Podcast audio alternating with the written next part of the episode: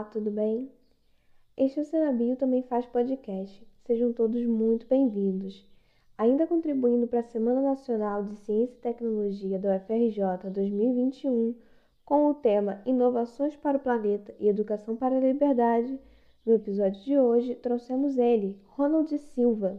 E para quem ainda não conhece o trabalho do Ronald, ele é experiente na área de farmacologia e toxicologia com ênfase em testes em vivo para avaliação de segurança de produtos cosméticos, saneantes e medicamentos de uso tópico. Também possui experiência na validação e implantação de métodos alternativos à experimentação animal e atualmente trabalha como técnico em saúde pública na Fundação Oswaldo Cruz. Então, sem mais demoras, aumenta o volume e bora lá!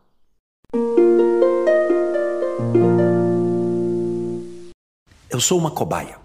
Meu pai foi cobaia, minha mãe, meus irmãos, minhas irmãs, meus filhos, todos cobaias. E todos vão morrer fazendo o seu trabalho. Do mesmo jeito que eu vou morrer. Mas está tudo bem. Nós nascemos para fazer esse teste. Faz nós coelhos felizes. Olá, Ronald. Poderia falar um pouco sobre você? Olá a todos e todas. Eu sou, me chamo Ronald Silva. Eu sou técnico em saúde pública da Fundação Oswaldo Cruz trabalho no Instituto Nacional de Controle de Qualidade de Saúde, NCQS, que é uma unidade técnico-científica da Fiocruz, que realiza controle de qualidade de produtos, desde medicamentos, cosméticos, alimentos, saneantes, dispositivos médicos, enfim. Todos os produtos que são controlados pela vigilância sanitária sofrem algum tipo de análise no INCQS. É, eu atuo desde 2006 no Laboratório de Toxicologia do Departamento de Farmacologia e Toxicologia da NCQS, onde eu realizo ensaios para avaliação do potencial é, fototóxico e do potencial irritante ocular e cutâneo em cosméticos, saneantes e medicamentos de uso tópico. E vem cá, Ronald, explica melhor pra gente o que são esses métodos alternativos. Métodos alternativos são quaisquer métodos que visam a substituição, a redução ou refinamento dos experimentos com animais, seja na pesquisa básica, no ensino ou na indústria durante o desenvolvimento de novos produtos ou pesquisa de novas substâncias químicas. Quando a gente fala em substituição, é simplesmente você substituir um modelo em animal, um teste em animal, por um teste in vitro.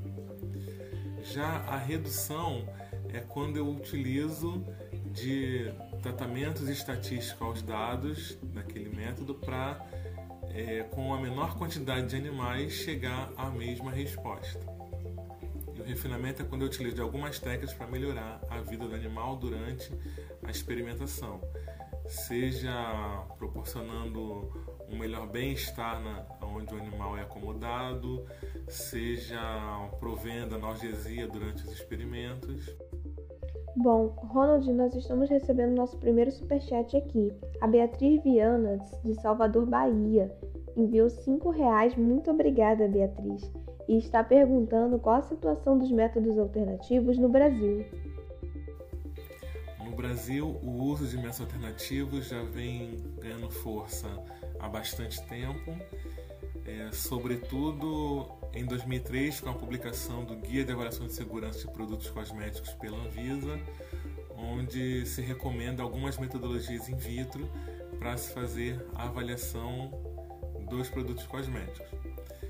Esse guia ele foi é, revisado em 2012 com a inserção de novas metodologias e a partir de 2014 com a publicação pelo Conselho Nacional de Controle da Experimentação Animal, CONSEA, da Resolução Normativa número 18, que reconhece é, 17 métodos validados internacionalmente com guias publicados pela OECD, é, tem-se oficialmente o, o reconhecimento a nível nacional de métodos alternativos para avaliação de segurança de produtos.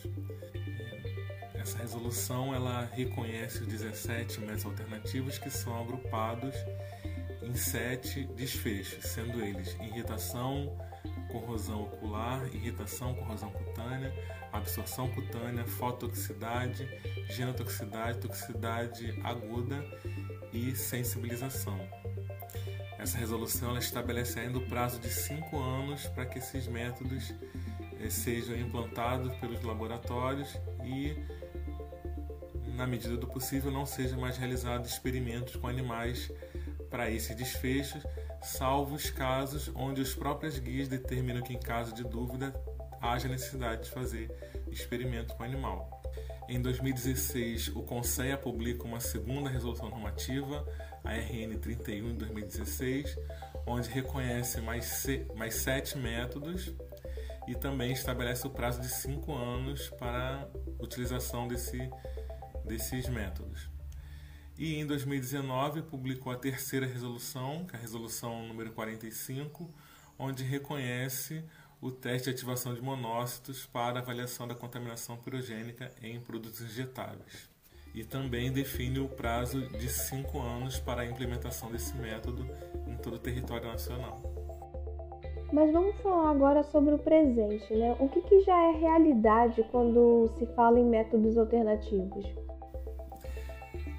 Em algumas áreas, o uso de métodos alternativos já é uma realidade, onde você pode prescindir do animal para realizar o que você necessita, como por exemplo os testes de avaliação de segurança, notadamente alguns ensaios como teste de irritação, corrosão cutânea, teste de fototoxicidade, você já não precisa mais do uso do animal. Em outras áreas, como por exemplo ensino, também há bastante coisas sendo desenvolvidas para que não seja mais utilizado animal em aulas, como por exemplo o uso de materiais que simulem a resistência da pele nas aulas de técnica cirúrgica, ou o uso de animais de silicone para se aprender a fazer gavagem de animal, é, fazer suturas, aplicar injeções. E em outras áreas, sim, ainda está bem no estado da arte, aí você é, tem que estudar caso a caso que pode ser utilizado como teste alternativo para evitar o máximo possível o uso de animais. E olha só, o Superchat não para de chegar, o Felipe Ramos aqui do Rio mesmo. Ele enviou dois reais, muito obrigada Felipe, e está perguntando se é viável financeiramente esses métodos. Do ponto de vista financeiro, a implementação de métodos alternativos, a princípio, ela é um pouco cara devido à necessidade de investimento tanto em equipamento, em insumos, em capacitação de pessoal, mas com o tempo esses custos tendem a ser reduzidos quando esses métodos já são colocados na rotina e você ainda tem a contrapartida de que não precisa mais manter uma estrutura de biotério, que é uma estrutura é, onerosa para qualquer instituição. Para as indústrias, acredito que seja um pouco mais fácil esse tipo de, de implementação. Nos laboratórios públicos, principalmente, a gente fica dependendo da questão do orçamento e isso pode dificultar um pouco a, adoção dos métodos alternativos. Agora, uma dúvida mais técnica, né? É, existe algum protocolo padronizado para avaliação da irritação de pele e como ocorre esse acesso ao modelo de pele humana reconstituída? Com relação aos métodos alternativos validados com aceitação regulatória e reconhecidos no Brasil para se fazer a avaliação do potencial irritante cutâneo ou corrosivo cutâneo, nós temos duas guias da OECD. A primeira é a guia 431, que é para avaliação do potencial corrosivo dérmico de substâncias. A guia 439 da OECD, que descreve um método para avaliação do potencial irritante cutâneo de substâncias. Essas duas guias são é, baseadas nos modelos de epiderme humana reconstituída, que são culturas tridimensionais de célula.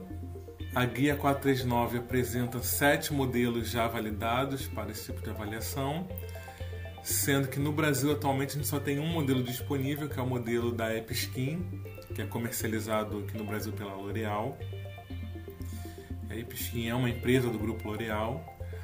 É, esses modelos, de uma maneira geral, esses modelos consistem é, na utilização de enxertos de pele de cirurgia plástica. Essas peles elas são desagregadas, né, tem suas células separadas através da ação de enzimas proteolíticas, que são enzimas que promovem a, a quebra do, da matriz celular e a desagregação das células.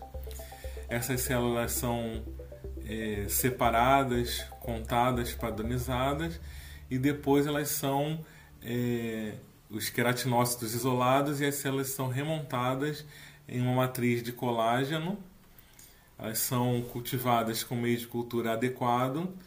É, após um tempo, a superfície dessa cultura ela é exposta ao ar para que haja a diferenciação desses queratinócitos e a formação das camadas da epiderme. Essas, é, o tamanho dessas, desses, dessas epidermes são padronizados, são colocados, são cultivados em insertos de placas de 24 poços e são comercializados na forma de kits para se fazer os ensaios pelos, pelos laboratórios interessados. A avaliação dessas peles após a aplicação do produto ela se dá pelo teste de viabilidade com corante MTT. Quanto mais MTT oxidado na matriz mitocondrial das células, mais células viáveis há naquele tecido e menos o produto foi agressivo para aquela epiderme.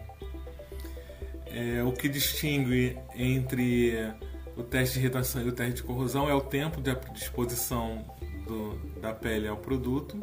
E durante a realização do teste é preciso também tomar cuidado com relação à forma física do produto que está analisando. Se é um sólido, se é líquido, se é pasta, se é pó.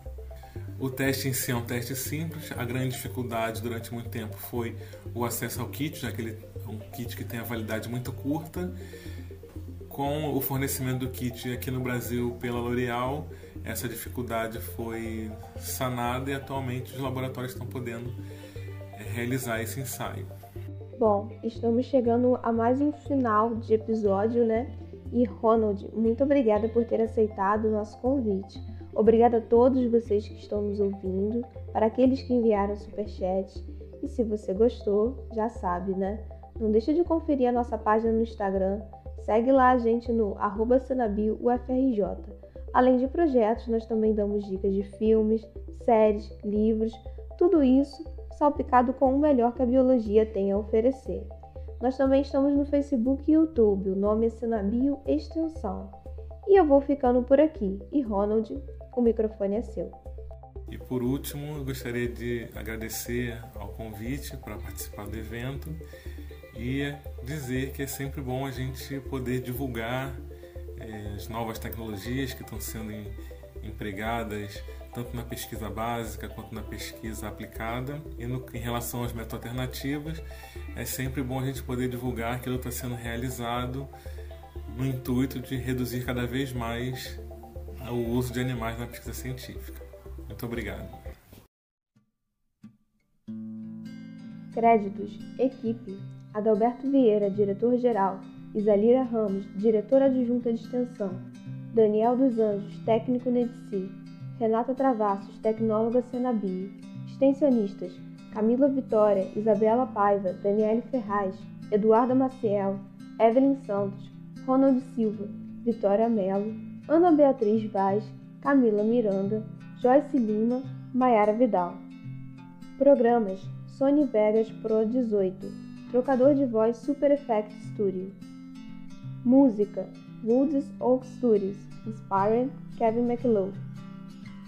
Bom, esse foi o Senabio Também Faz Podcast, uma extensão do projeto Conhecendo o Senabio Ciência, Arte e Educação, uma parceria UFRJ. E se você chegou até aqui, muito obrigada!